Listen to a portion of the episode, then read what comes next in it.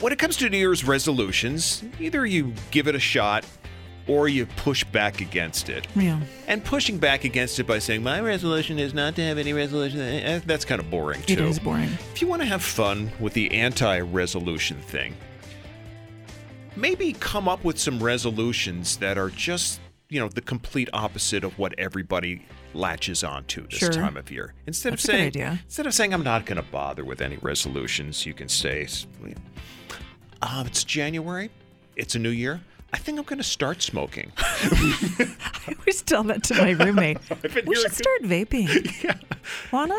You know, I see all the smokers at work and they get extra breaks. They they just create breaks for themselves. And they look so cool doing know. it.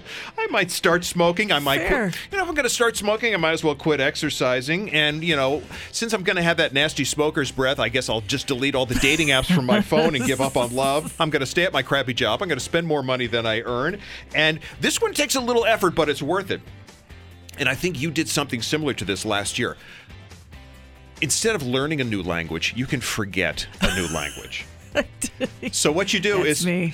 you download the language learning app, you get the 30-day free trial, you learn a few words or phrases and then you give up on it altogether, right? Pretty much when your thing is up. I call them casual promises to myself that Right. I'm no under lo- no obligation Right. to uh, fulfill. Right. And when Legal option. And when you don't fulfill them, you're not going to give yourself a hard time Heck at all. no. That's right, because who's going to who's going to have more compassion for you than you Than after me. all?